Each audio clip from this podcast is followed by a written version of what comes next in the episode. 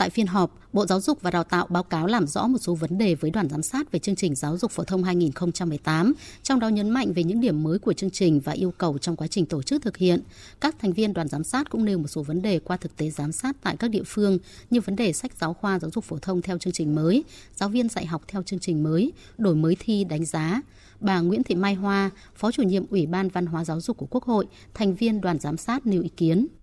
Cái phương thức triển khai cái chương trình giáo dục phổ thông mới thì hiện nay là chúng ta đang triển khai cuốn chiếu theo cấp học, có nghĩa là sẽ có một số khối lớp, chương trình ở tiểu học thì học chương trình cũ nhưng bắt đầu từ lớp 6, lớp 7 học chương trình mới. Như vậy là chúng ta sẽ phải chấp nhận là có một số khối lớp là nó sẽ có một cái hiện tượng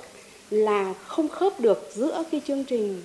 cũ với chương trình mới ở một số cái kiến thức. Chúng ta có những giải pháp gì để giúp cho học sinh những cái khối này có thể có những cái bổ trợ kiến thức, cũng như là về phương pháp dạy và học để bảo đảm được chất lượng. Giải trình với đoàn giám sát về các nội dung này, Thứ trưởng Bộ Giáo dục và Đào tạo Nguyễn Hữu Độ cho biết. Bộ đã ban hành cái công văn hướng dẫn quy định khối lượng kiến thức cần phải bổ sung cho từng môn học. Và cái này đã ban hành ngay từ năm 2020 để khi mà chuyển lên năm 2021 cho học sinh lớp 5 để lên lớp 6 thì đã được bổ sung, nâng cao, đáp ứng được yêu cầu học sinh học lớp 6. Và tương tự như vậy, với năm 2021 đã ban hành với lớp 9 và hiện nay thì đang thực hiện theo tinh thần này. Cho nên việc mà cái độ trễ, cái khoảng trống ấy là được Bộ đã xây dựng và các nhà trường đều đã xây dựng cái chương trình để mà bù đắp được cái kiến thức. Về vấn đề giáo viên dạy học cho chương trình mới, hiện các trường sư phạm đang đào tạo giáo viên dạy học tích hợp và các địa phương đã tổ chức các khóa bồi dưỡng cho giáo viên hiện có để dạy tích hợp theo tiến độ đảm bảo chất lượng. Phát biểu tại phiên họp, Phó Chủ tịch Thường trực Quốc hội Trần Thanh Mẫn khẳng định vấn đề giáo dục đào tạo luôn được cả xã hội quan tâm. Trong các kỳ họp Quốc hội, tổng hợp ý kiến của cử tri và nhân dân của Ủy ban Trung ương Mặt trận Tổ quốc Việt Nam đều rất quan tâm từ vấn đề triển khai chương trình và sách giáo khoa mới. Vì thế, việc triển khai chuyên đề giám sát này cần được thực hiện nghiêm túc, có hiệu quả. Đây là một cái chuyên đề giám sát được dư luận, xã hội, nhân dân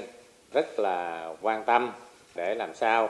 chúng ta giám sát để chỉ ra được những cái mặt tốt, tiếp tục phát huy, đồng thời chỉ ra những cái mặt hạn chế, tồn tại, yếu kém để chúng ta kịp thời khắc phục trong cái thời gian tới. Ủy ban Thường vụ Quốc hội chọn đây là một chuyên đề giám sát thì nó cũng đáp ứng cái kỳ vọng của cử tri và nhân dân để làm sao việc đổi mới của ngành giáo dục được thực hiện trong thời gian tới được tốt hơn.